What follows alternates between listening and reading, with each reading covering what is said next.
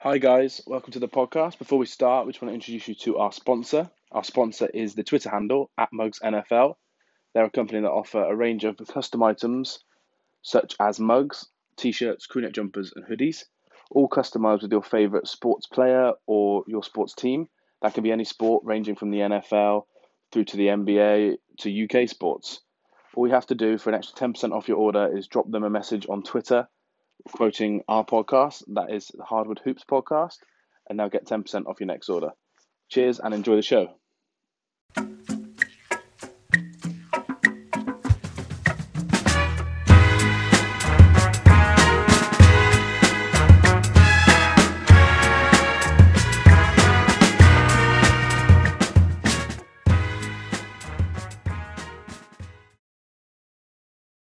Hello and welcome back to the Hardwood Hoops podcast. We're here for episode 37 and we're joined by a, a guest you've heard before, Mr. James Plowright, who is a draft betting expert, we found out, and a Charlotte Hornets super fan. How you doing, mate? That's good. Let's see how long I can hold on to that title for. At least I've got it for the next year for sure, anyway. yeah, you have. You need to put that in your Twitter bio. You've got 12 months, to, to well, maybe about nine months to, uh, yeah. to keep that in there for. How you doing? You right? Yeah, I'm really good, really good. Looking, it's been a whirlwind, hasn't it? Like you know, for I mean, especially for me as a as a Hornets fan, we, you know, we had nothing in the bubble, so the last week has been a a whirlwind. My girlfriend's getting annoyed at me for being on the phone all the time. That was always going to happen, but uh, yeah, it's been it's been fun. Yeah, it's been some very late nights, isn't it, for any UK NBA fans? The amount of news we've had. If you're trying to stay up for live news, you're talking like I think some of the signings that, that I saw you tweeting about when I was still up was like 2 a.m. and we're getting the latest signings for, and I'm thinking, yeah, oh no, this is a long week. Yeah, yeah, absolutely. Uh, it's been the Red Bulls have been going strong in my house. good man, good man. So, plan today, we're going to do a bit of a draft recap, and then at the end, I'm going to ask you a little bit about free agency, about the Gordon Hayward signing, um, stuff like that. But we'll start off with a bit of draft talk. Um, so I alluded to it earlier with the with the betting draft night bets. You went eight for eight on your bets. Uh, I was very impressed. I went five for seven, but three of those I stole from your from our podcast with you that you recommended. So shout out to you for that. What were your thoughts when you saw all those winners coming in on draft night? I mean, I was pretty thrilled. I'm not gonna lie. Um, I, it's one of those this draft cycle went on for so long. I just didn't know if we'd got to the point where we had like too much time to analyze everything and too much information that it was all just going to go like completely bizarre? Or are we going to be able to zero in on exactly kind of what to expect? And it kind of like like nothing really much happened in the first 15 picks. All kind of just went to plan which never happens in draft night you know people calling it a boring draft.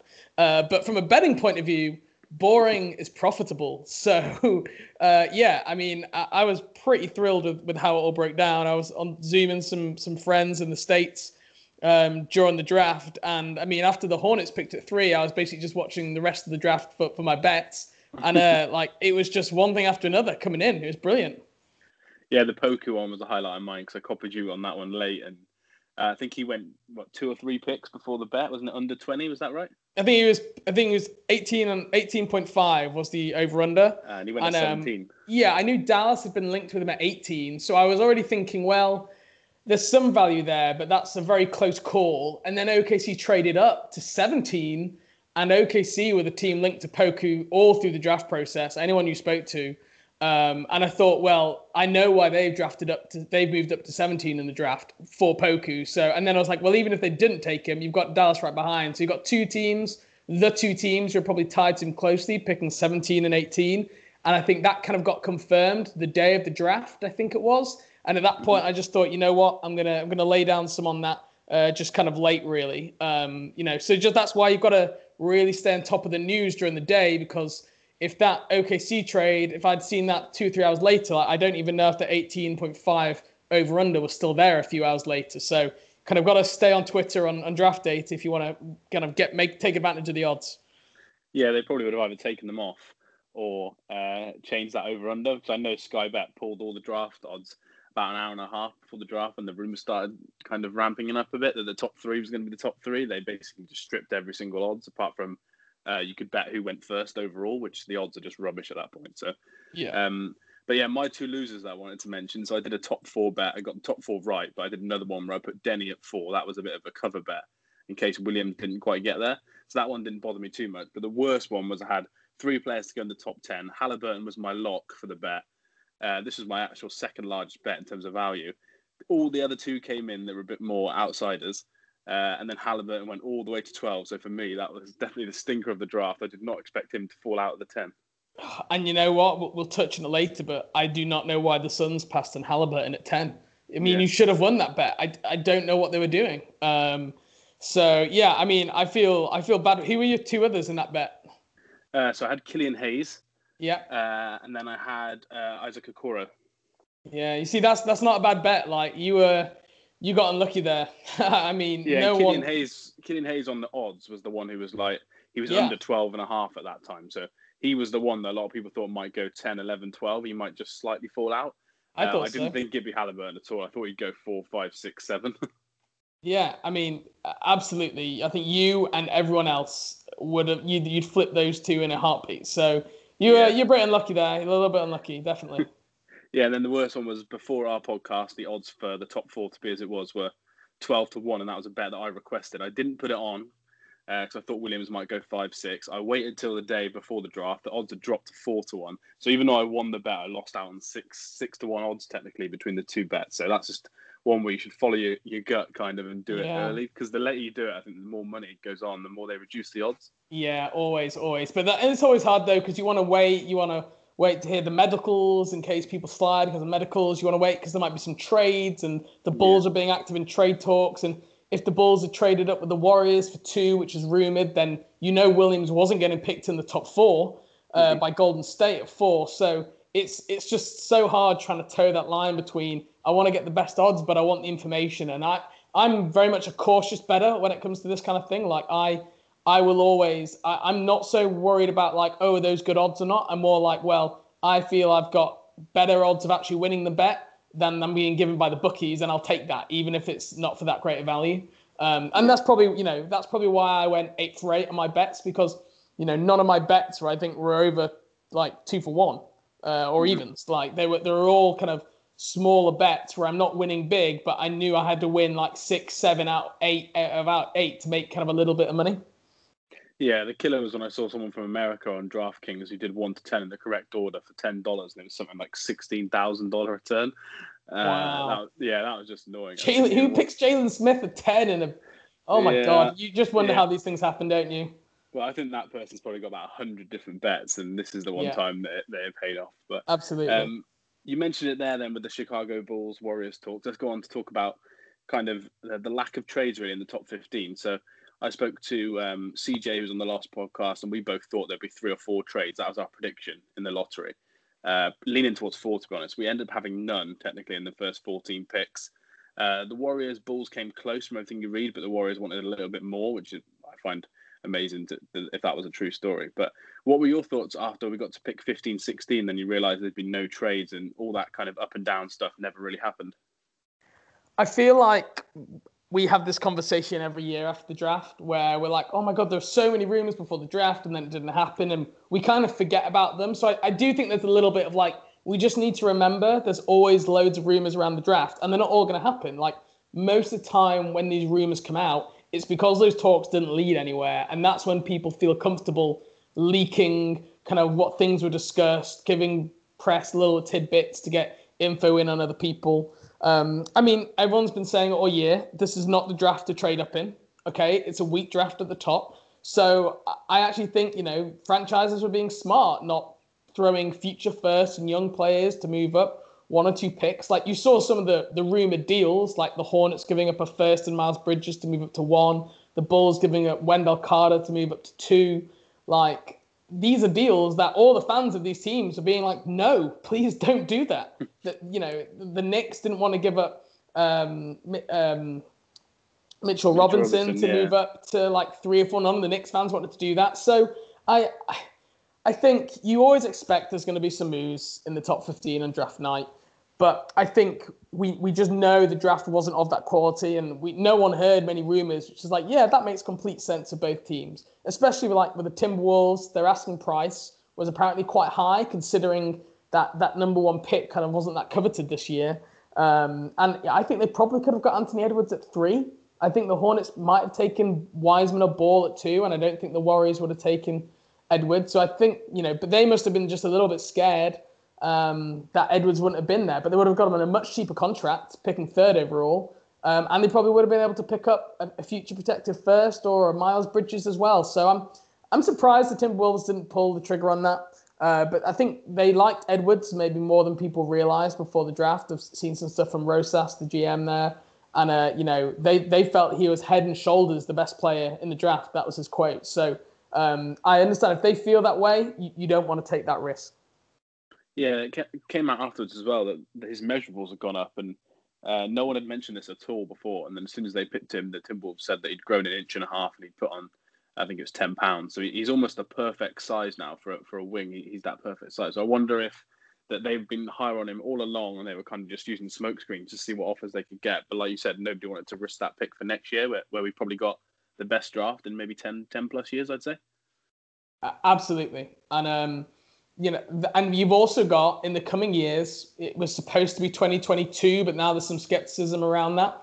Uh, the double draft, where you're going to have people potentially going straight from high school to the NBA. So you're going to get two cohorts of players, both your your college freshmen and then the high school graduates from that year. Now, you've actually started to see some teams trade the 2022 picks because I think there's a little bit of growing pessimism that that's actually going to be the year it's going to happen. But I think that's another thing that teams are just keeping in mind is you don't want to dra- trade away a pick for one of the weakest drafts since like 13, which could end up being a pick in the double draft where you know picking 10 is as good as picking five. Uh, so I, I, think there's a, a little bit of kind of concern there. I, I also just think there's a little bit of uncertainty financially. I mean, you can't really tell from free agency, but there's a, a lot of teams here losing money uh, un- uncertain owners who've lost money. And these rookies are on really cheap contracts. You know, they're cost controlled for at least four years, uh, normally your first round picks. So I think there is an element of uh, let's just, you know, keep these cheap guys on the roster. We can build around them. We don't want to be trading for expensive veterans, giving up picks for that. And we've had nine months, you know, of this draft cycle, even longer. I think there's also some teams who probably did fall in love with guys and make promises to guys. I think you talked about it earlier, but like Tyrese Halliburton dropping, there's rumors that both the Suns at 10 and the Spurs at 11 had already made promises to Smith and Vassell. So even though like they might have liked Halliburton, they kind of didn't feel they're in a position to go back. And I think that could have been the case in a few in a few different teams, and that's also why trades maybe didn't happen as well.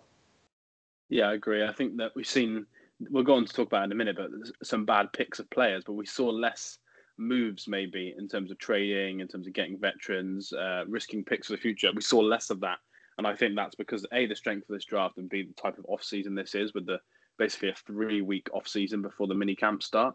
Um, so yeah, I think teams just made the right decision. We saw less stupid moves. We saw still saw some stupid moves, but maybe we saw less. Um, let's go on to talk about those top three then in order. So the draft went as expected.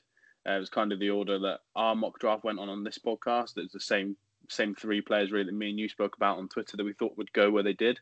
Uh, do you like the fits for all three players? We spoke about Edwards a little bit, but uh, what are your thoughts on all three players um, and their fit with the teams that drafted them? I, I, really do like the fit for all these teams, to be honest. Um, I, I, don't think Edwards is perfect in Minnesota, but I think he was probably better than both Wiseman and Ball.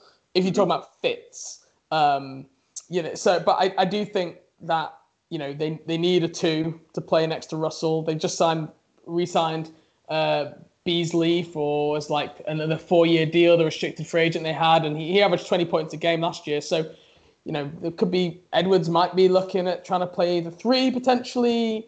They could be looking to have Beasley as a sixth man, Edwards as a sixth man. We'll have to see how it goes, but I, I like the picks. I think Wiseman Warriors is the perfect place for him. Great environment, great coach, great vets will be able to focus on the things he does well for now, while also uh, adding kind of different uh, Swiss Army knife moves to his game over the next next few years. I, I really like that. He's going to have good spacing and gravity around him with the likes of Steph, um, you know, Clay if he not got injured, which is just such a shame. I mean, yeah. such a shame. But I, I think they've pivoted well, like Wiggins, uh, Oubre. I, I think you know those are really big, long guys um, so I think I think that works well. And then Lamelo and Charlotte, he's not just the only ball handler. It's not just going to be give him the ball and let him do everything. You've got Graham, you've now got Gordon Hayward, you've got Terry Rozier, you've got these other guys who can handle the ball there. Um, so it's not just going to be all be on this rookie who's played what nine games in in 18 months um, after being injured in, in Australia. So um, the fix for those three. Um, I think the, those teams all got it right. I, I think they did the right thing. Yeah, and we'll just touch a little bit more on the Charlotte thing, obviously, because you are a Hornets fan. Uh, do you think Lamelo goes straight into that starting five, or what we spoke about before on our last podcast? You, you, kind of saw him more maybe coming off the bench with with the two guards you've already got. Do you still think that's the case after hearing the the post draft interviews by the team, or have you changed your mind and think maybe they're just going to throw him in that starting lineup? But I, I'm probably more conservative on this. Every year, I always think, well, you always hear the coach being like, the guy's going to have to earn the spot. And I'm always like, well, if the guy in his spot did well last year, you have to think it's his to lose, right? Um, mm-hmm. Now, I was really of this opinion going into this season, and PJ Washington showed both in Summer League and then in NBA preseason, he was ready. And they benched Marvin Williams and P- played PJ from game one um, which he set a record for, by the way, for rookies for threes made in the first game as a rookie. I think he made six, which is a very fun game. That Chicago game, first game of the year. But um, I think with Lamelo, I'd probably revert to being conservative again. The question is, is whether we keep Terry Rozier. There's still some talk at the moment. You know, there's, there's, there's obviously the option out there to stretch Nick Batum, and I don't want to dive into this too much because I know we will later, but there's also some rumblings going around that Terry Rozier could be getting traded. He posted a very crypt, cryptic Instagram story. I love breaking down cryptic Instagram stories um, on social media. You know, he could potentially be going on a sign and trade. So if Terry Rozier leaves, then I do see LaMelo coming in and maybe starting at that two position next to Devonte and Gordon Hayward. But if we come back with with the same two guards we had last year in Hayward, I probably do think LaMelo coming off the bench, especially like we say, no summer league, shortened preseason, limited playing time in the last few months. Uh, but look, if he goes into camp and if he's starting game one, then you know that LaMelo has impressed the hell out of the team and the coaches because they won't start him in game one unless they feel really confident he is the best thing for the team. Yeah, and I think there's going to be two or three preseason games. That's it. So if we see him starting come game one, whichever night that that is in the first week, I think you know that Lamelo Ball. I think he's the, the real deal straight away for this year, uh, which would be exciting for Hornets fans. Um, my other question was, have you bought a Lamelo Ball jersey yet? Yes, oh, I have. Um, a teal one. Yeah, I bought a teal pinstripe one straight away from Hornets.com. I didn't even check. I've, I've paid like the tax because I'm buying it from the states from like the Hornet store. I'm sure I could have got it for cheaper if I'd gone just like UK Fanatics or NBA hmm. EU store. But um, I got really excited, overly excited on draft night. I'd won all this money from the bets, and I was just like, well, I'm, there's no excuse now. I just want to go straight for the real thing. Um, so yeah, I, uh, I I bought Lamelo Ball jersey. It's on pre-order. Apparently, I won't get it till March, which kind of sucks. But yeah, I guess that, that happened must... to me as well. My NFL one, it was I ordered it on draft night, and it said, "Oh, this order will come by first November." And the NFL yeah. drafts in April, so I was like, yeah. "Oh, cheers." I was yeah, so that was a bit disappointing. Um, but it, it was interesting because they announced him with, with number two, um, because Lamelo Ball wears number one. The two of the rookies we drafted also wore number one in college, but Malik Monk already has number one.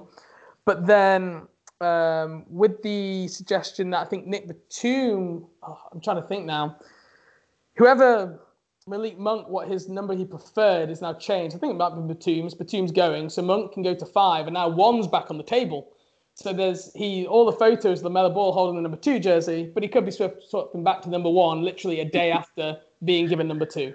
So yeah, it's been a it's been an interesting day for numbers at the Hornets. Well, that would probably help the fact that yours doesn't come to March saying because if they'd have shipped it out with a two and then he wears one, I would have been, been a... furious. yeah, that could have been a bit of a nightmare. Yeah. Um, cool. Let's go and talk about five best picks and five worst picks. Let's start on a positive note. Um, so, do you want to run through who you thought were your five best picks of the draft in whatever order you want, or if you've got an actual best to worst, maybe? Uh, yeah, I've, I've not so much ranked them in a best to worst, but what I've tried to do is like pick people from different areas of the draft. So it's not just like the top 10 guys and it's not just the same names that you're probably hearing if you listen to other draft podcasts. So I've tried to go a little bit rogue. Um, so, so I mean, the, the my, my five guys are Precious Achiuwa, uh, to the Miami Heat, uh, which was, I believe, I think it was pick number 20.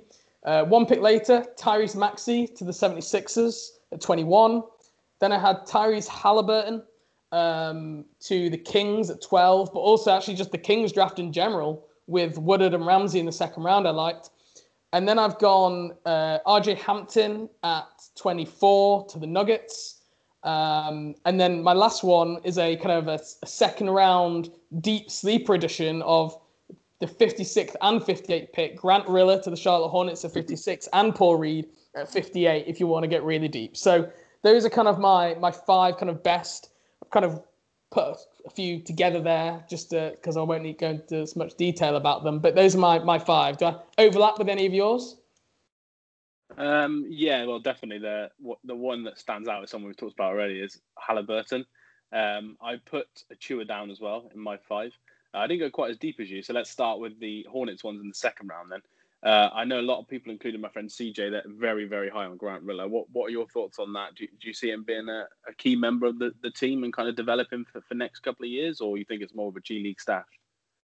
I think I think he'll definitely get an opportunity. Uh, the Hornets have probably been one of the best teams at making use of the G League in the last two seasons. So Devonte Graham, Jalen McDaniels, the Martin Twins, Dwayne Bacon when he was here, uh, all logged significant minutes at the G League and they've actually one of the few franchises in the NBA to have a, a coach hired to directly be a liaison coach between Greensboro and Charlotte. So he literally spends his whole time coaching the guys on two-way contracts and any rookies who are on assignment. Um, mm-hmm. So that's been a really big thing because you're not just getting two different messages from two sets of coaching staff, and it's really helped kind of create that connectedness. So I think, so I think Grant Riller could be on a two-way this year. It wouldn't shock me uh, which is strange. Some of you look at it because he's like a, a 23, 24 year old rookie, which isn't all that old. So you'd think that he's kind of really in his prime in the next couple of years. But it wouldn't shock me that they put him in the G League to start with. He could also make the roster, but I mean, with the guard depth at the moment, you've got Rozier, LaMelo, Monk, Hayward, um, all playing there. The Martin twins. You've already got a lot of guards who are going to log minutes. So I didn't see a real path for Grant Riller uh, getting a lot of playing time. But you know, a lot of guys had Grant Riller with a first round or an early second round grade in their big boards, and I think um, one of the reasons I, I, heard he got dropped was down down to uh, lingering issues from a couple of years ago in college. I think he tore an ACL. Um, mm-hmm. So that's kind of one of the reasons he potentially dropped. So, I mean, that's obviously a concern if some teams have stayed away from him because of that we can't just assume he's going to be fine going forward. That is a concern. But I think at 56 in the draft, it was a an absolute no brainer. Um, he was. There's always value in drafting guys from the kind of the non-power conferences. So he played University of Charleston. Like scouts are just not going to be traveling to Charleston, South Carolina, to watch many games. Um, so you always see guys like uh, trying to think the Dillon Brooks, Memphis. Uh, Hollinger always talks about him.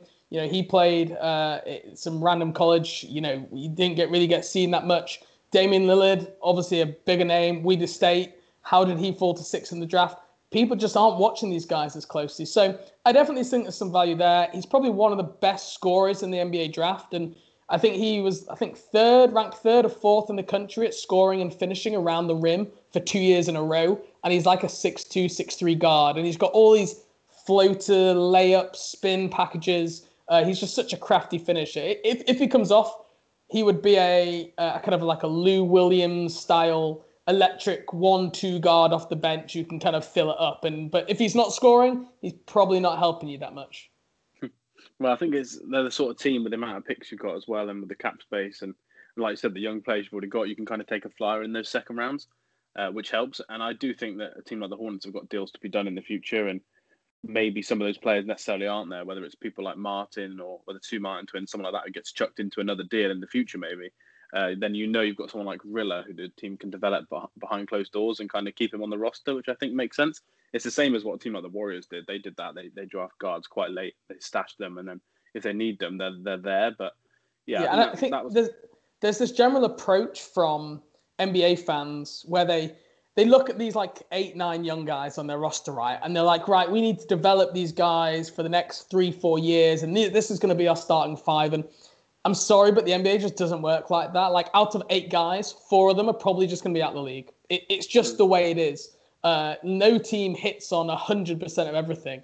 Um, and that's the way it's going to be with the Charlotte guys. We've got a bunch of young, interesting guys for sure, but we have too many of them. Like we, that's not going to be our squad for the next, you know, five to six years. Some of those guys, like you say, are going to get moved, are going to get released, are going to get traded for future picks. It's going to happen. So uh, taking a flyer on someone like Grant Rill is great. I, I think I will say like I don't want people to think I'm some Hornets homer. I'm probably as hard on them as anyone. Like I think they're their picks. They didn't make my worst list, but their picks of Carey and Richards in the second round, I really didn't like. Uh, especially trading a future pick for Richards, I just thought was bizarre after drafting uh, Vernon Carey at 32, which I think just was a reach in yeah. itself. So I, I'm I'm by no means a Hornets homer. I, I really don't like what they did earlier, but if they'd have drafted like Riller at 32 and then Carey or Richards at 56, I would have been really happy. So I you know, the order of what the draft goes, it's kind of process over results. I'm always a process guy, so we'll knock them for that. But ultimately, I'm, I'm happy with the players we came out of the draft with.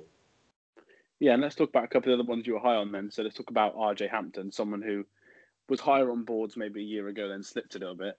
Uh, for me, he kind of landed in an ideal situation with the Denver Nuggets. He's surrounded by a lot of talent. He's not going to be expected to, to come in and do things straight away, so he can kind of develop that jump shot develop his passing ability, maybe learn how to play in a defensive system a bit better. But he still has that huge upside for a team like the Nuggets. I think that's really important. Um, why do you think that was such a good pick, in your opinion? I mean, to echo some of the things you just said, I think RJ, um, he's he's very raw, but the Nuggets have done this fantastic job over the last three, four, five years of drafting guys uh, and just developing them without them seeing too much of the floor. So you look at the, the Michael Porter Juniors, you look at even someone like Malik Beasley, um, who's now with the Timberwolves, who got traded there, but he was he couldn't get on the court for the Nuggets at first. Um, and he now went there and he was, you know, 20 points per game, four rebounds, two assists. He was he was playing really well. I just I just think that the Nuggets have got a really good player development staff. Um, they they just they find that line of developing people, but also not throwing them into kind of a fire where they're going to be at their depth really well. And all my best picks, I really kind of focused on, especially for this upcoming year. What is the fit like for the rookie? Like I always think we should go back and do our big boards, like uh, kind of after we know who's been drafted by who, because you know that's going to affect where you rank guys. Because certain teams have a great track record of developing people, and the Nuggets need another big guard. Uh, they need someone who can attack the rim, some athleticism.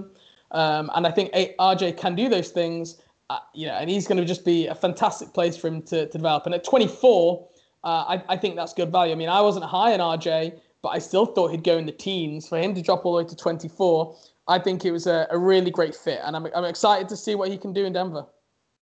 Yeah, I agree. I think the fit's almost perfect for him rather than going a little bit earlier. And and kind of been thrust into the limelight a little bit. Um, in terms of team fits, like you just said, I think your other two picks, which matches one of mine, was perfect. I think the Heat getting Precious Achiuwa and the 76ers getting Tyrese Maxey kind of fits their their defensive schemes almost perfectly. Um, Achiuwa does get compared to Bam, which he's not, but he moves on the defensive end in, in a slightly similar way. Uh, Tyrese Maxey does also defend a little bit like Josh Richardson, who, who swapped over to, to my my Mavs on draft night. But uh, so those two players, is it more of the fit that you're excited about rather than the individual players, or you think it's a combination of both? It's a combination of both. I, I had Precious ranked 10 on my board, so I was obviously higher on him than consensus. But yeah. I mean, Miami have done, again, Precious is like a raw guy who just plays so incredibly hard and has an incredible motor. And Miami's the perfect place for that because you have to work hard and you have to have a motor to get on the floor. So straight away, he ticks those boxes and he's not going to be taking a lot of shots. They've got other kind of ball handlers and scorers around him. He's probably going to be backing up Precious. They might try and play. Sorry, he's going to be backing up uh, Bam. He might play a mm-hmm. little bit with Bam, but then there's no pressure on him right now to, to kind of come in and play. I know the Heat are competing, uh, but they've, they've got quite a lot of depth at those forward positions at the moment. So I just think it's a, a really good spot for Precious to be. Um, yeah, I, I, think he could, I think he'll be cracking that playoff rotation. He's going to be a, a, no, no, no, yes player where he, you know, he's going to be up and down.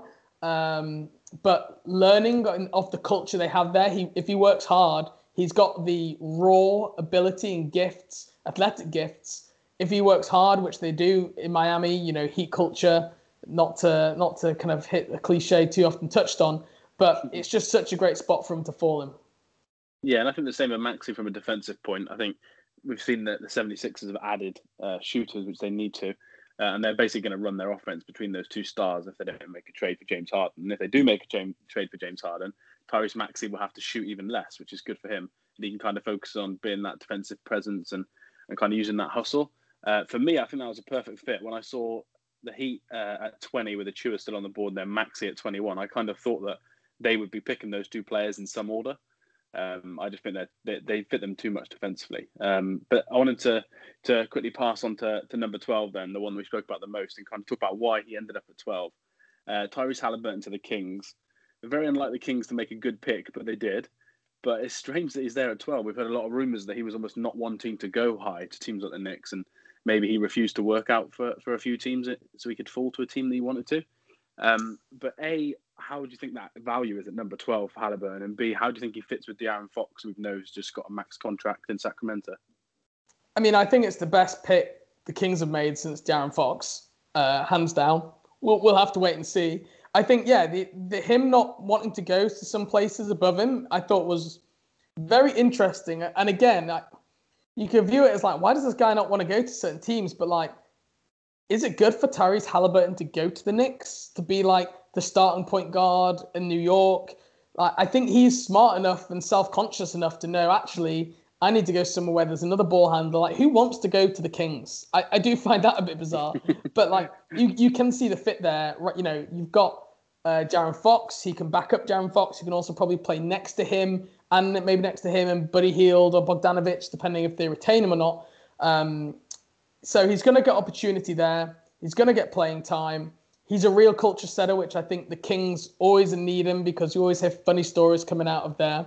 Um, why did he drop? I'm. I, I think he's just got that limited upside, and I, I do understand that.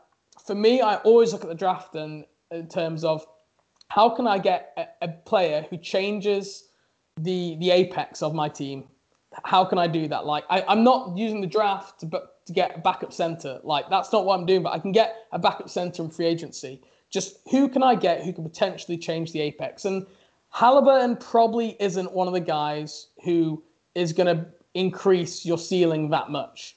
Uh, but we always talk about when we get into the playoffs, we're in the you know a three-three series. We're always talking about like this random guy who defends hard, who you know isn't even scoring that many points, but is just having such an impact on the team. And I do think Halliburton will be one of those kind of guys, your your Danny Green type um, from the last few finals.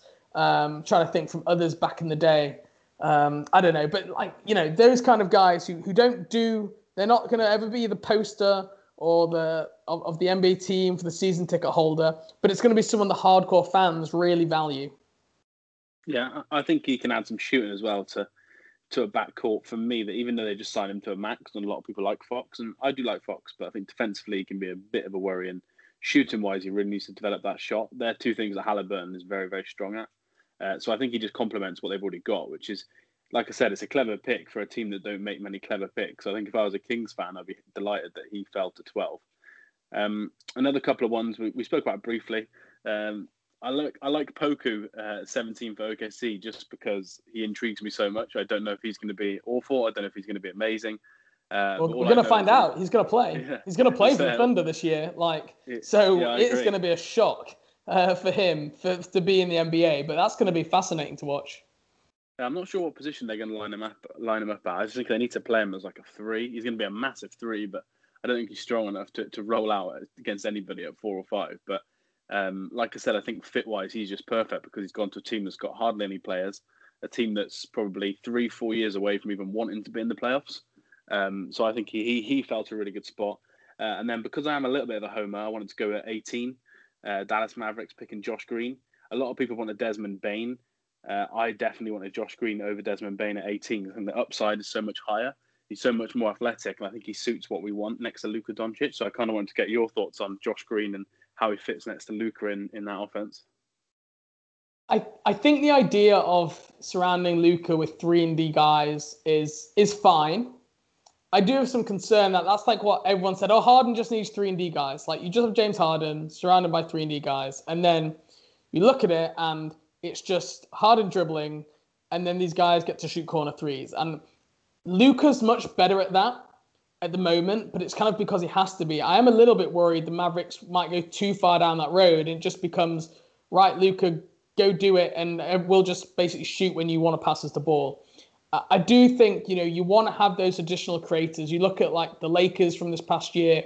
You look at the Warriors. You you had multiple kind of ball handlers. Josh Green is not going to be that guy. He is a three and D wing. Um, I wasn't that high on Josh Green. I really wasn't a fan. I'm, I'm not convinced he's a good shooter for one. Um, and his kind of his on-ball defense is decent, but his off-ball decent defense isn't so great. Um, so I, am really not a huge fan. I would have much prefer Bane there uh, because I, I, know like 100% Bane is going to like shoot above 38% in the NBA. It's just it's just going to happen. Green, I'm not convinced, but he does have the athleticism. He will be probably a better defender, but um, I'm I'm not a Josh Green guy. I have to say he's probably one of the prospects. I think I had him ranked in the second round. I was I was lowest on in, in the whole thing.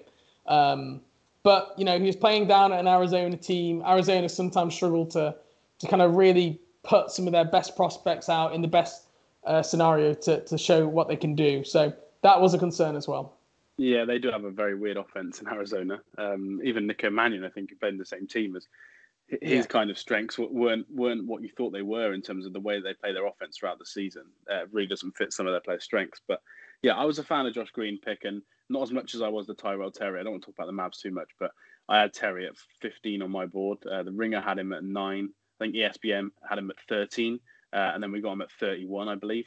Uh, so for me, that was a great pick, and he's kind of they'd want him to be the Steph Curry uh, not Steph, sorry, the Seth Curry version for this team. I wish he was Steph Curry, um, but no, the Seth Curry sort of version, an extra ball handler, like you said with Luka. Um, the difference is between the two teams, going back to the, the Rockets and the Mavs, is I just think that Coach Carlisle designs some of the best offenses in the league. They obviously had the most efficient offense in NBA history last year, and I just think that the way that he'll develop an offense around Luka will be not the same as what they do at Rockets, which is very much analytic based. Um, and I would just hope it doesn't go that way because I hate watching James Harden play. Uh, and I love watching Luka play. So I no, I, I completely agree. Car- Carlisle is a wizard. Like I love Carlisle, coach. I think he's one of the best coaches in the NBA. Um, and I, I think he could do some really good things. My my just big worry is like I don't know that Josh Green is going to shoot above 35% in the NBA. I just don't know the answer to that question. And mm-hmm. I think if you were looking to maximize Luka, then there were the players who I would feel were on the board, which which were better. But I completely get it. like he's a he's an he's a freshman in in college. A lot of these other guys, yeah, two, three, four year guys. What's to say Josh Green couldn't look like that in with another year of college basketball? So um, it, it is a kind of a it's a it's a role player pick, but with upside. So I do I do understand the theory behind it. Um, I just couldn't get on board from from the tape watching, but um, hey, we'll we'll see. Yeah, I agree, and I think the reason I went Terry is for is for shooting, and then they drafted two wings in Bay and uh, Green. But I just wonder if that's because there's a plan to, to make a big trade. But we won't talk about that too much today. But they've got three or four players that are on 18 to 10 million, that are kind of the sweet spot contracts now in the NBA. Uh, and I just wonder if they're trying to package something to get one of the players that maybe wants to leave some of these lower franchises. But we'll have to see. Um, let's move on to a slightly more negative note then in the worst picks of the draft. I'm hoping after hearing you say that you don't want people to draft backup centers, that you've got a few teams that are the same as me here, because a lot of teams decided to draft backup centers. Um, so do you want to go through your list of worst picks? Maybe go one by one this time and see, see who you think uh, stood out for you. Okay, first up, Jalen Smith at ten, which I feel really bad about because I was I really liked Jalen Smith when people talking about him as like a a late lottery pick. Like I, I would have had no problem with with Smith at like 13, 14. But not only is 10 high, but it's also who else was on the board at that point. And Halliburton was on the board. And I thought for the Suns, Halliburton was probably the perfect prospect of the draft. Like someone who could play with Chris Paul and Booker. He could back up either one. He could act as cover if CP3 got injured. He's a great culture guy. He's a connector, which the Suns have already got, kind of like their big scoring pieces in place. So uh, I was like apoplectic to my mate Nick when we were watching the draft that the Suns did not draft Tyrese Halliburton there and then went for Jalen Smith. Um, again, like, like, what you've probably heard it say, like DeAndre Ayton's going to be a starting center. Okay. Yeah. Your power forward, you know, the Suns were doing so well when they're putting out this switchable lineup of like Bridges, uh, uh, Cameron Johnson, um, yeah, who else? Oubre as well. Oubre last year, and they they've signed someone else. Crowder, they've just signed this free agency. So Saric as well. Yeah, they were looking like really switchable. And when you put Jalen Smith out there, I think he's either a slow power forward or he's a backup center, and you lose that kind of one three four switchability if you play him at the four. Um, I think that's where they think he's going to play. They, they view him as a four. They're going to run him off screen. So I'm, I'm not saying it didn't work. It's not going to work. I I do like Jalen Smith, but I just think with what else was on the board there, and I think at most you're you're basically either getting a backup center or you're having to change completely the style of defense you play because he's not going to be able to switch like some of those other wings we discussed. So for me, that was a that was a head scratcher. But look, Suns did this last year with Cameron Jo- Cameron Johnson. Like we all slandered them for taking him like 15 picks higher, and he ended up playing pretty well this past year. Um, I still don't think you know I'm still not convinced it was the right decision to do that, but I can't sit here and say it's going to be a disaster. I like Jalen Smith, but I think they could have done a lot better things with this pick. Yeah, I agree with you. I just think he is a centre. Um, so if they didn't have a centre, I'd be saying, oh, that makes sense. Modern day NBA, you can shoot quite well for a centre coming out of college. But unfortunately, they spent a huge draft pick and missed out on Luka Doncic to, to draft DeAndre Ayton. So I don't think you should then be drafting another centre, like you said. Uh, I can't see him playing power forward, not long term. Maybe there's certain stretches where you can roll them out together against certain teams, whether that's like a Lakers if they play a big lineup, for example, then that might make more sense. Uh, but if they want to be a playoff team, I just think James Smith's going to be a an eight nine man in rotation. I think a pick ten is, is a little bit high for me. Um, who was next on your list? Next on my list, I had a, another kind of like double backup center pick. So I had Zeke Nnaji and Azubuike. Uh, Nnaji Yeah. picked by the Nuggets at 22. Azubuike picked by the Utah Jazz a few picks later at 27. Again, just like you, you're talking about the Nuggets, you've got Jokic. You're talking about the Jazz, you've got Rudy Gobert, and they've both Yep. just drafted a center with a first round pick.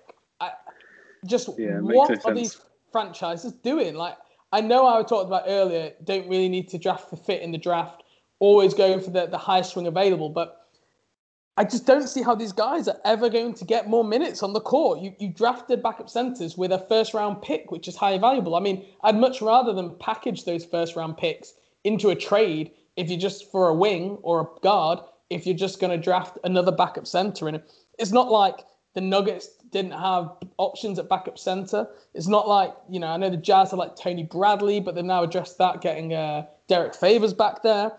I, I'm doing well to remember these free agent signings off the top of my head, I have are. to say. Especially because you've been been a lot. for like 24 hours a day. yeah, I was like, wow, I actually remembered that. Um, so I just find it strange what they're doing. Um, I was really happy Zeke Nnaji was drafted because one of my bets was over five over five Pac-12 freshmen uh, in the first round, and Nnaji was kind of And Peyton Pritchard. I needed one of those to go in the first round, and they both did. So I was I was really happy when it happened. At the same time, I was I was scratching my head thinking, wow, there's there's some other guys on the board here who I'd much prefer. Like a Desmond Bane would have been perfect that uh, either of those two spots. Um, he fell all the way to, to 30 somehow. So yeah, again, it's this this backup center drafting. I, I'm not quite sure what we're doing. Uh, maybe an overreaction to the playoffs where we saw Bam and Anthony Davis. Um, I, I don't know. I don't get it. Yeah, I agree. I think one of the issues for me was that Denver traded back in for that pick for RJ Hampton when they could have just picked RJ Hampton at 22 and just not drafted a backup center. That was the weird thing. I think they gave up a future Absolutely. pick. Absolutely. So I had Nnaji in my first round in terms of grade, but the fit and the way they got him with the trade, that he that's why he was on my list as well. Uh, and then yeah, Azubuike was basically top of the list because not only have they got Rudy Gobert, who is the most center of all centers, I think Azubuike was 59th or 57th maybe. I haven't got my board up. I think he's 59th or 57th on my board. Uh, consensus, I think I saw he was at 51 on the national consensus one. Um, and you're drafting him at 27. So that that that's just not even the fact he's a backup center. That's that he's not even a very good backup center. Yeah. Um, so yeah, that and when, when he'll play, what will happen? They'll hack him because he shoots, I think, 43% from the free throw Yeah. line. I mean, yeah, he's a bad shooter. He's a good shot blocker, but he's a very very bad free throw shooter. Yeah. Um, You kind of touched on someone else who was on my list then, Peyton Pritchard for Boston Celtics. Um, they draft so many guards that, again, I think Peyton Pritchard can be a good shot maker. I think he basically is Danny Ainge 20 years later or 30 years later. Um, but for me, the fit makes no sense. The amount of uh, guards they've got, and at this point, they hadn't signed Tristan Thompson, so they needed bigs as well. Uh, I just didn't understand the fit here for me. Not that Pritchard's a bad player. I did have him early second round on my grades, um, but for me, I just didn't like the uh, the fit for that one for Boston. Yeah, I don't mind Pritchard. Um, I, I liked what we did. I, th- I think you're right with the Danny Ainge 20 years later. I think that's a really good take. I think I've been calling him like TJ McConnell with more of a jump shot um, yeah. as well. You know, he doesn't really play much in the NBA. But um, I didn't mind the, the Peyton Pritchard pick. It's look, it's not what I would have done, but yeah. I can I can see the understanding behind it. I think the, the weird thing is like I don't see him being able to play with Kemba Walker, so they're drafting him to play exclusively as a one as a backup to Kemba, and then you're you're paying two pretty small point guards in both your starting and your bench rotation there. If, if he's if he's in the uh, in the rotation, that is. Um, so yeah, I don't love it. I didn't hate it. I thought I had him kind of right around that range, like late first round, early second round. Um, yeah. And by this point, a lot of the kind of guys who I really liked for Boston had, had gone. Um, so yeah, I, I didn't hate it, but I understand what you mean. Yeah, I think they were desperate just to trade out of it, but it seems like nobody wanted to take their offer. Um, we heard that the Pelicans rejected three firsts for in the Jrue Holiday trade, so I just think they kind of got stuck maybe with who they who that was left. What a shock, eh? um, eh? Boston leaking that they uh, they offered three or four first round picks and then you know it, the deal didn't go through because the other team turned it down. What a shock! What a shock! Well, last time that happened, they were trying to do it for Justice Winslow, so it's probably a good idea that that nobody accepts these offers because they don't seem to be the best value for, for either side. I don't think. Um, no, although, although that, that would that would have worked out where the Hornets didn't have to pick Frank Kaminsky if we'd taken that trade. So I, I would have come back and done that trade definitely. Well, um, I've seen I've seen Frank the Tank as I call him. Uh, I've seen him score twenty at Madison Square Garden. Unfortunately, uh, that was a oh, horrible God. night. Uh, he is just a, a, bad player that seemed to always do well in weird games. Um, but yeah, I wouldn't want to watch him as a Hornets fan. But yeah, is there anyone else who's on uh, on your list for for a bad pick? Yeah, um, I've got Vit Krejci in the second round. Um, he was the first player drafted who I generally had no idea existed. Um, in fact, he was the only player drafted who I had not heard of. Which, after like the amount of work I put into this draft, was pretty incredible. Was, I think he was the only player in Sam Vecenie's not in Sam Vecenie's top 100 to get drafted. Um, it just seems like one of these uh, one of these weird moves where they basically promised him to keep his name in the draft and that they would find a way to draft him at some point. Um, it's a bizarre one. There were lots of like interesting players on the board at that point. I I just don't understand if you're going to draft him, just trade the pick. If you don't like anyone, trade the pick for a future pick. I thought it was completely bizarre. I've not seen anyone come to his defense since the draft. and it's been now like just under a week. So that was just pretty mind-boggling. When you've got guys like Tre Jones on the board, you know, one of the one of the most decorated point guards in college basketball from the last few years. Um, I was I was pretty shocked. Yeah, I think he was the player that there was loads of uh, funny photos go around of people not having him in their top 100, top 150. Uh, someone put he'd never heard of him and he'd been studying the draft for like 31 years, one of the ESPN analysts. Uh, so, yeah, I, I, think that was a bit of a strange pick. Um, but cool, let's move on to Rookie of the Year betting then, uh, seeing as we've got the draft betting expert on the pod. Uh, we spoke a little bit off uh, that you don't fancy any of the three top picks, that, that the main guys to to really be any value then in this one.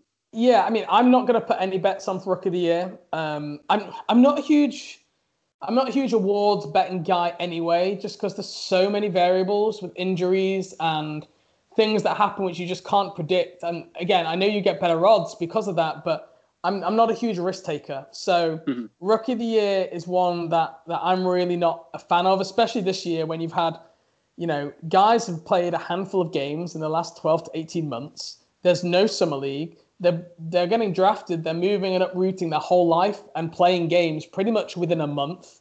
Um, they've got veteran. They're going to be surrounded by veterans desperate to get court time because they've not been able to play. Um, we don't even know if the G League is how that's going to look for this year yet. So for me, it's, it's generally a bit of a stay away. I think there's some real risks here, and, and for that reason, I probably wouldn't put any bets on for for any of the top three guys really, because I just don't think you're getting good enough odds in, in a year where there's just so much random stuff out there. Yeah, and at the moment there's no each way bets either, so there's no value of saving to get like third place. But uh, the only one for me in the top three would be James Wiseman, uh, with Clay going and kind of Golden State adding wing after wing. I just wonder if Wiseman's going to be in a position where he can average 10 plus rebounds a game if they start him at centre. But my other worry is do they just stick with Looney? We know Kerr kind of likes his veteran players, uh, so they might go with Looney or Chriss at the five and play Wiseman off the bench at least for the first couple of months. So if you've got a player you've spent six to one odds on, which is what he is, uh, I don't necessarily think he might play enough. But for me, he's the only one in the top three who who might have a chance to go crazy. Because I do think if Charlotte do keep the guards you've got, LaMelo Ball might come off the bench, and if anyone comes off the bench, they very rarely win, win the award. Um, Ball and Edwards both nine to two as well, so not a lot of value with those two. Uh, I've seen a lot of people tipping up Obi Toppin at seven to one, which is something I hate because I just think RJ Hampton and him are just to and Mitchell Robinson is to clog each other's spaces. Do you think Obi Toppin at sevens is, is any value at all, just because he's a New York Nick, or you just don't think he's to have that impact? No, um, I look. I would have really liked Obi as a bet if he just wasn't seven to one. I just it's too high. yeah, it's just it's not good odds. Um, That's the Knicks factor, like, I think. Yeah, exactly. And the loads of money will have gone on him because he's a four-year player, because he was college player of the year, because he's older, and everyone is just throwing money on him. I yeah, it's just not something that I'm. Uh, I'd, I'd be putting money on myself, like you say. And also, Tibbs worries me in New York. Toppin is someone who cannot play defense. Like he is a poor defender.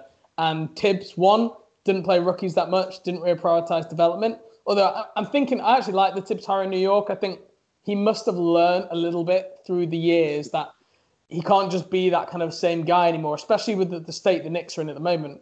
But I do think he's the kind of guy who's going to bench someone if he misses a box out. You know, that's how he's going to play. And I just don't think those kind of things are conducive to a guy winning Rookie of the Year. Again, it wouldn't shock me, but I just don't think it's good a value for odds. No, I agree. I think the only one I like in the, the top 10 odds wise is I like Killian Hayes. Uh, I liked him more at 10 to 1 before the Pistons decided to go and sign every centre in free agency because I think it's going to be similar to RJ Hampton last year. There's no spacing for for Hayes to kind of do what he's good at. Um, but for me, he'll start at point guard for the Pistons, and I think that whoever can generate the most points is often kind of a high caliber type for, for rookie of the year. So I think Hayes has got a chance to do that just because of the fit. I don't think many of the other guards are actually going to start. Um, there's one funny one I'm going to ask you about in a minute, but I want to get your take. You've got two names for us, one that we can't find odds for yet, but we're going to request odds. Uh, so did you want to tell everyone the two names that you liked for, for high value? Yeah, so I had Cole Anthony, um, who went 15 to the Magic. He's 66 to 1. Um, look, Cole could start a point guard for the Orlando Magic. I, you know, depending on Fultz, how they see Fultz, he could start there. He could back up Fultz. He could play with Fultz. Uh, depending on what happens with, with Evan Fournier, um, you know, we just don't know how long he'll be there. I think I really liked Cole in the draft. I thought he dropped way too far. I think he's exactly what the Orlando team needs scoring, outside shooting, creativity. Um, so I, I think he could get some minutes there. And let's not forget that Clifford had uh, Kemba Walker in Charlotte. Um, maximized Kemba Walker, you know, had the most touches in 2014, I think, of any player in the NBA.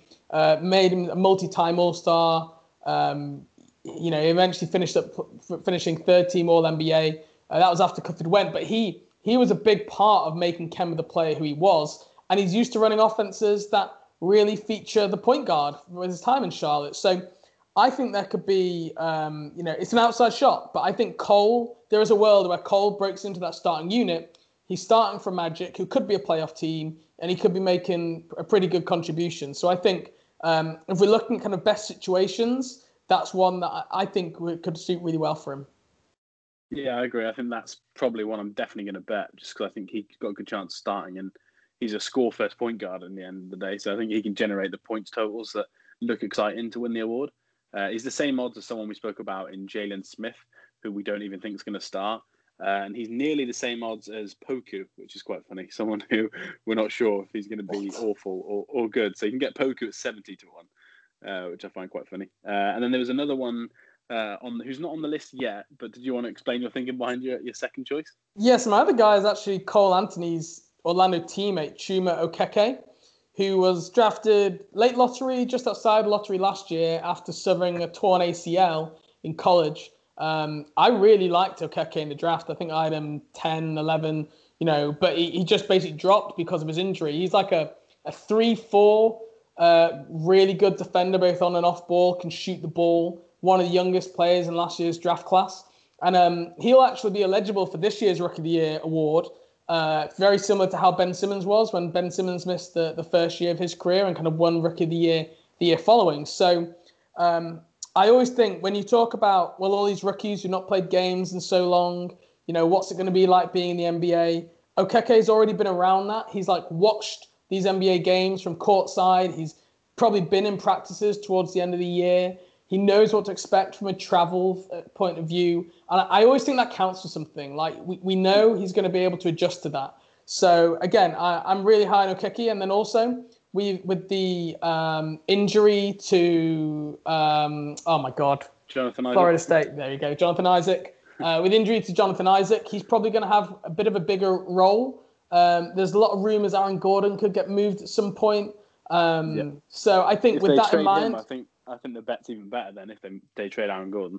Yeah, I completely agree. So I think with that in mind, someone a, a little bit more experienced, coming back from an injury, you know, again another good outside shot, and that's that's all I really see value in rookie of the year. There are so many like wacky factors this year.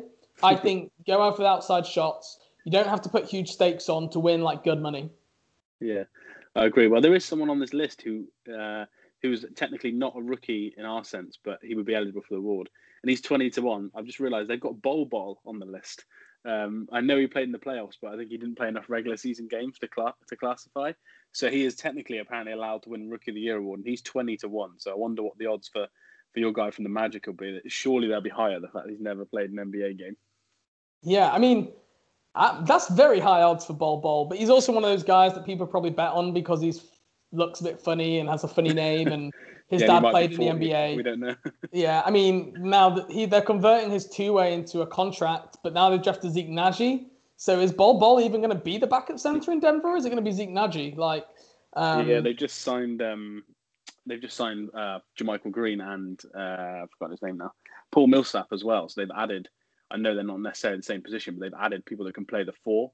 Uh, yeah. Next to Jokic, you need someone who can defend the four. So I worry if Bol Bol get enough minutes. But twenty to one for someone who looked good in a few games in the bubble is probably okay odds. Um, in terms of most of the money, 51% of the money in the UK has gone on Deni Avdija, uh, 16 what? to 1, which I find, yeah, 51%, uh, which is crazy. Then Killian Hayes is about. Does Deni Avdija have family residing in the UK or something?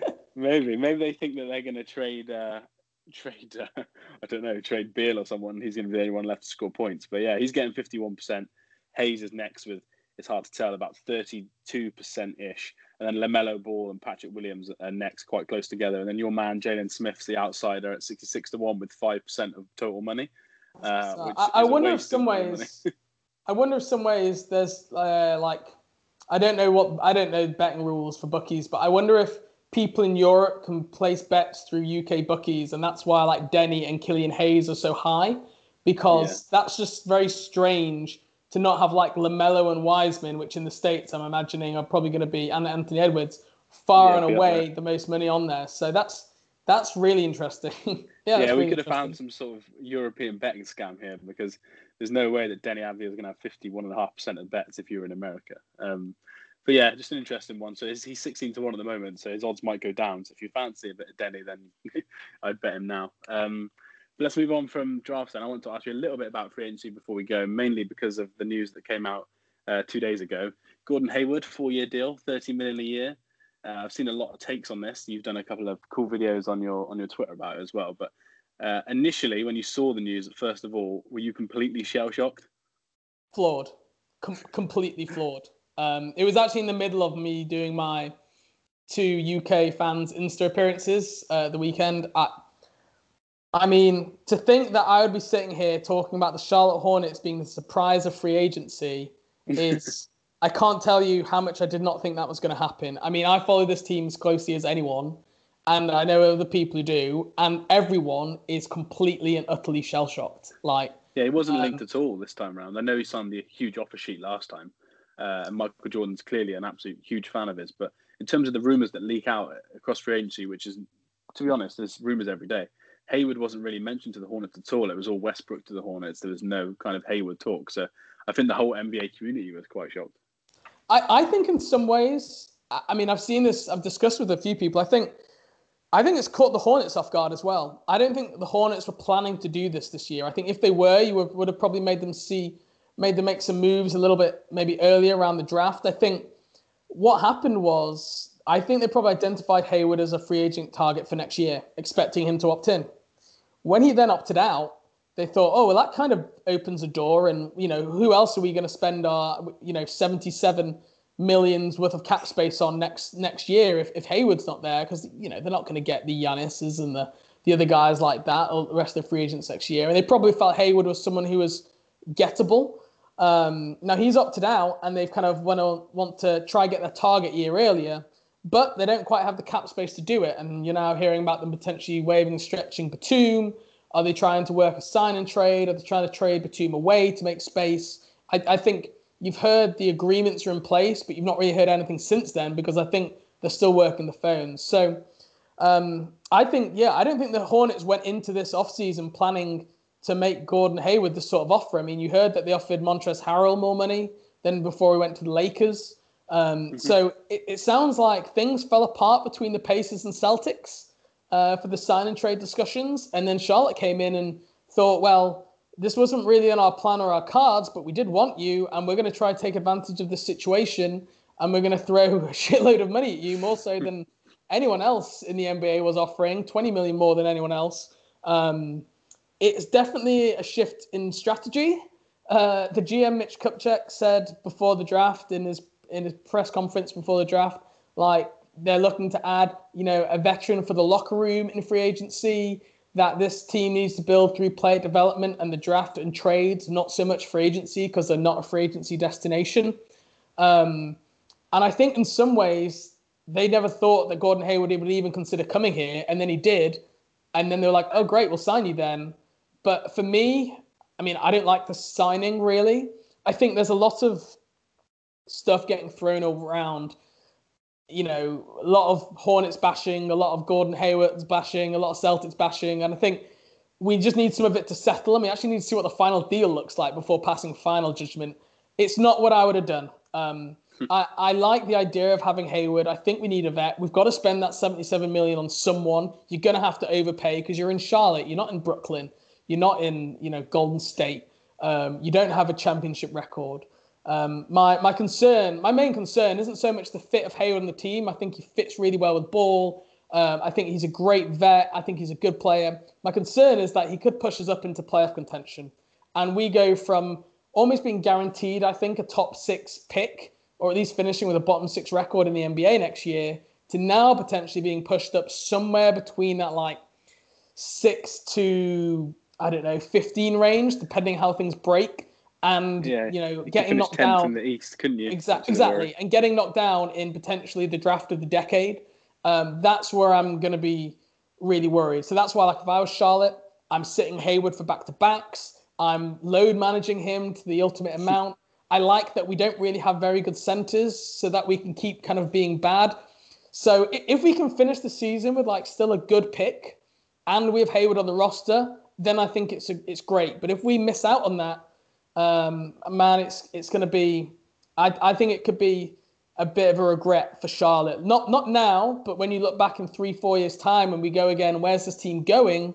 Um, we look back on this moment and be like, well, why did they have to rush that? Look at that player got, got drafted in the top five in that draft. If they'd not added Hayward, they would have got one of them. So I'm not a fan of it, but I do understand the process around it. Yeah, you could be in a position where you need to win again on draft lottery night. I think uh, if you're yeah. unlucky with this one, because I agree that depending on his health, obviously he had the, the high ankle sprain after after the broken ankle before that, so you don't know how well he's going to start next season. We, we, we've not really heard much about that side of it, but uh, my worry would be that he would win you enough games, uh, especially against some of the worst teams in the East. I don't think against some of the best teams it will make too much of a difference because I think we've seen that Hayward can struggle a little bit late in games just because of the injuries and, and kind of the flow and being a fourth option. He'd probably take some time getting used to being number one again or number two, depending on how you guys use him. But I do agree. I think against some of the worst teams in the league, that you're going to be able to beat them quite comfortably with a player that good, especially if Lamelo is as good as, as kind of some people think he is. Uh, so yeah, I agree. That would be my worry. Uh, and if you finish tenth as well and, and, you win a play-in game, you could technically move up to the seventh seed, well eighth seed, sorry. So then you're, you're losing another two picks just because you've got a, a, a past All Star that can kind of win you a game. So that'd be my worry. In terms of the value, thirty million. Um, how much higher is that than you'd be wanting to pay for someone like that with, with his injury record? Because, like you said, most people offered 15 to 20 less uh, if the rumours are true. Yeah, I yeah, I'd I'd probably be happy something in like 24 to 26 million range. Um, I think it is it is just too much money, but you've got to pay a premium if you're Charlotte to get a guy. Um, yeah. We've seen it every single time they've signed a free agent whether it's Marvin Williams, whether it's Nick Batum, whether it's Al Jefferson, we've been down this route. We no one has ever signed a free agency contract, whether it's Lance Stephenson, there's another one. No one has ever signed a free agency contract for Charlotte and gone, oh, they've got a really good deal, you know, for that free agent, unless it's like guys for the minimum or something like that. Like when Tony Parker signed here, that was a good deal, like five million per year, and he was great for us that year. Uh, but for the big guys, they, they're just not going to do it. Um, yeah, it's it's a real concern. I mean, my hope is that they make his salary decline, uh, because even if they start higher for this year, then yeah, because even if they waive Batum, they'll actually have an extra like five six million in space um, after fitting Hayward in. So that means they could afford to start his salary at a high level this year. Um, it, they could be then at a high level again next year because we've got loads of cap space. And then for those years where he's getting into like 33, 34, uh, for those last two seasons, you have a decline. So rather than being like a flat 30 throughout the contract, it could start maybe around 32, 33, and then have kind of annual deductions and finish up around 26, 27, just to try and make it a little bit more palatable, give us a little bit more cap flexibility down the line when we might need it after we've given, you know, extensions to guys, signed other free agents. I mean, mm-hmm. the, the real thing with this is it really affects the free agent signing of, of Devonte Graham now, the extension signing, sorry, because he could have been extended for about 14 and a half million per year. That's the maximum he could have got because um, of the contract he was on this off season. So we could have signed him for that. The problem is now at first that seemed like well that's a no-brainer. Get him for 14 and a half million. Like even if he is just what he is now, he's still good value as like a sixth man. 14 and a half million is probably what you pay for like a sixth man starting point guard who isn't an all-star. Um, problem is now if we do that, he takes a hit on your cap next year. He counts for 14 and a half million. Whereas if we don't extend him, he counts for like under 2 million. So that really bites into our cap space next year. Now we've got the Hayward contract as well. So all of a sudden we've gone from having 77 million pound of cap space.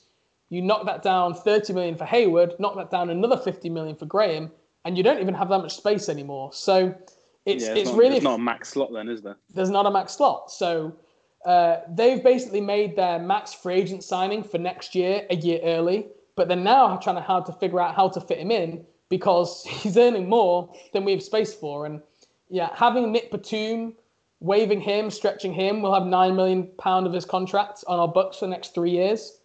In some ways, I've seen people phrase it. It's like you're paying Gordon Hayward 39 million per year. Which yeah, that, that's how I would look at it. If I'm honest. Yeah, which doesn't sound great when you look at it that way, and I, I completely agree. Although I would say I'd rather play Hayward that than pay Batum like 28 million, whatever he's on. Because uh, like the good thing about Hayward, I do think he'll age well. You see some players who lose athleticism, lose speed, uh, and they're just unable to be effective anymore. Hayward has never been someone who's who's really relied on that. He is more athletic and quick than people think. I think people just look at him as a white guy and think he can shoot and he's slow. He was actually quite an athletic guy when he was younger, but he's so skilled that I think his his game can age really nicely. So um, I'm not so worried about you know him completely dropping off like Batum has, um, where he's just going to be like un- unplayable. I think he's going to be able to contribute to the roster on a consistent basis, and this team needed some veteran presence. So I, understand the theory behind it. I just I just don't agree with that execution, um, and it is an overpay. Yeah, it wouldn't shock me if they decided not to do the Devonte Graham extension next summer and uh, keep the max slot just to offer it out to the other restricted free agents and, and hope one of the other teams doesn't match it. Um, that seems to be a, a, way that small market teams can kind of utilize the free agency really. And sign someone to a huge offer sheet that maybe their current team won't match. Uh, yeah. Uh, maybe someone that you value more than a Devonte Graham because there's a lot of players up for, for free agency next year.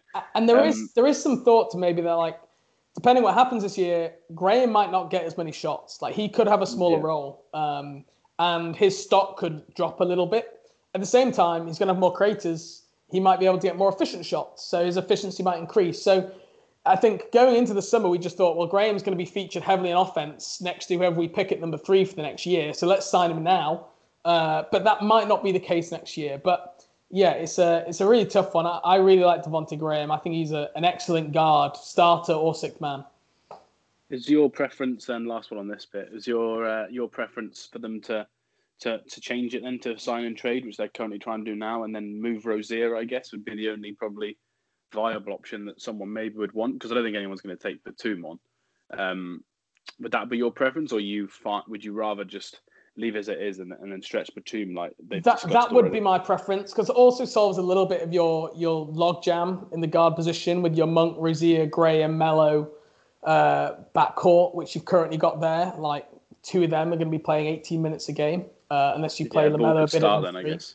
Yeah, so straight away you like maybe start ball um, ex- exactly that you got it, it solves some of your minutes issues and it clears your cap space. And I don't actually think Terry Rozier is very good. I love that he had such a good year because I feel like he's actually maybe got a little bit of trade value. Like people don't view him as a negative asset anymore. They might not view him as a hugely positive one on his contract, but they don't view him as a negative. Um, so I think, I think if you, could, move, you, I think you could end up using the Knicks, if I'm honest, as a three-way in that sign and trade, and maybe they need a point guard. Absolutely. Yeah, Boston get something back from the Knicks. You get Hayward, they get Rozier. Um, I know they just signed Elfrid Payton, but if we're worrying about Elfrid Payton being there for a point guard role, I think it's a it's a strange world. So yeah, I think that that's who they could be targeting to try and get as the third team. So I'm not sure that Boston would want to take Rozier straight back. I think you'd need a third team for them to do that. But yeah, um, I, I, think it's good for Hayward. Great deal for him. Um, and I think if you're a fan of a small market team, every year when there's free agency and you don't get someone, it's very frustrating. Um, and the fact that a small market team can go out and get arguably the biggest name, I know there's other bigger ones that are unrestricted, like uh, sorry, they're restricted, like Anthony Davis. But in terms of the ones that could opt out and leave, he's arguably the biggest name on the board. Uh, so I think it's just good for small market teams someone to get, even if you even if you're right, it's a bit of an overpay. But um, yeah, we'll have to see what the final deal shakes out like. Uh, la- last question I wanted to ask you was: there any other deals that shocked you? Uh, we've got the Christian Wood who I know deal that I know you were high on for, for Charlotte. I was high on him for, for loads of teams, to be honest. I thought someone was going to pay him a, a buttload of money, and he ended up going to the Rockets, which was a bit surprising for me. Uh, was he surprising for you? Was anyone else that you thought was a bit shocking? Yeah, I think Christian Wood's interesting. I think I think there's a lot of off the court stuff that people just don't know, right? Because Charlotte were just not interested in him. It seemed they could have got him if they wanted him. He was in Charlotte for a year, and they let him go. They released him. You know, they chose to keep Jahlil Okafor over him in New Orleans, and then he went to Detroit, had a good year, and they've decided to release him and trade for Mason freaking Plumlee and pay him like three million pound less. Uh, it, it's oh, it's a little bit more, less than that actually, but uh, I mean, it's there's something going on with him where no one wants him, and he's now going to sign for the Houston Rockets, the team in the NBA like known most for not valuing culture um, and kind of work ethic. So I definitely think there's uh, something going on with him, which we just as like your casual fans watching tape, we're not going to see.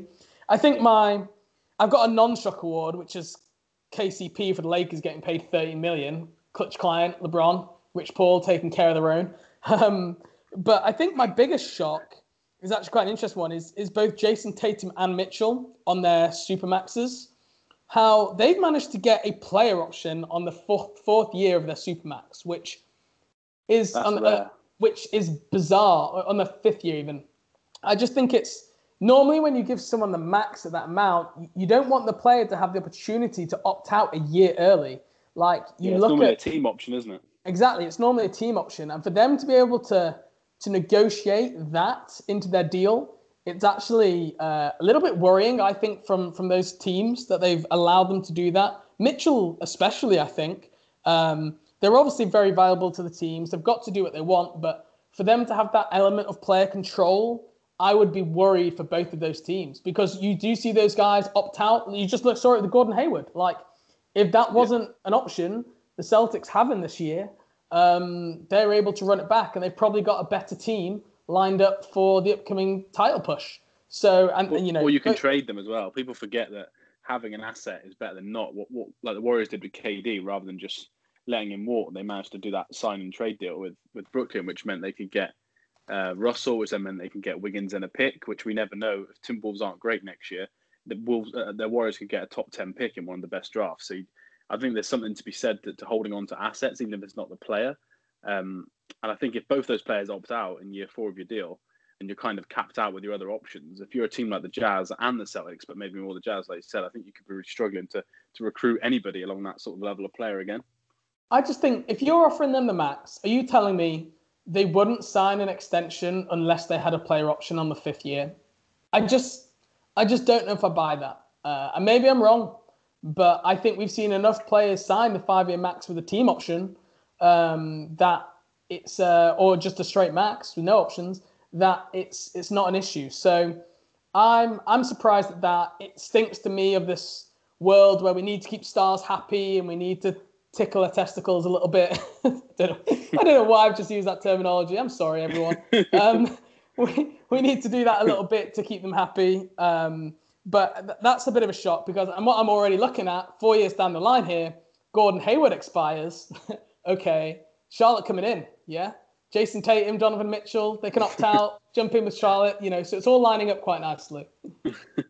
yeah, and I think Giannis will be the next one, um, whether he signs one or not. He, he recruited Bogdanovich and that didn't work out. So we're not sure if he's as happy as we thought come about four days ago. Everyone thought he was, he was then going to sign. But and you know, we, you know what we haven't heard? What we haven't heard? We've not heard the, oh, Giannis is just on holiday in Greece, but he's going to sign it. We've not heard anything, which I think is a little bit worrying. Yeah, I think he. I think he's. The rumors are that he recruited Bogdanovich himself. So I think the fact that didn't work out, uh, it's kind of swung it from being almost certain that he would sign to, to now a bit of worry. Uh, and he's the typical player that would put an option in. If he's seen a player like Tatum now put an option in, he's the exact player now that will say, okay, I'll sign a max, but I want an option after year X. Uh, and that just means that he's taking as much money as he can now, but keep him flexible, almost like what the LeBron sort of players do. Uh, so that's yeah. a bit of a worry for me. And in terms of shocking as well, I just wrote down the word the Pistons. I do not know what they're doing as a franchise. Maybe what they're doing is trying to be worse than the Knicks, which is quite difficult. Uh, just to have a great pick next year and the year after and the year after that. But for me, the amount of bigs they've signed and the amount of money they've spent on someone like a Plumlee, like you said, uh, for me that was just mind-boggling on draft night. And I think they were the first team to sign anyone as well. And it was just centre after centre after centre. And that was after drafting Isaiah Stewart like 16th, which was a really poor value, I think, yeah, as well. I think they got so, six centres almost.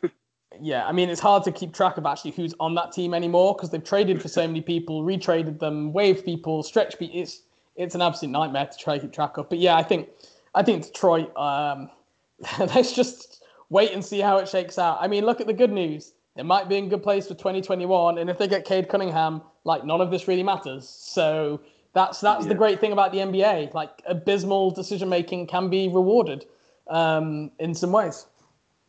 Yeah, I agree.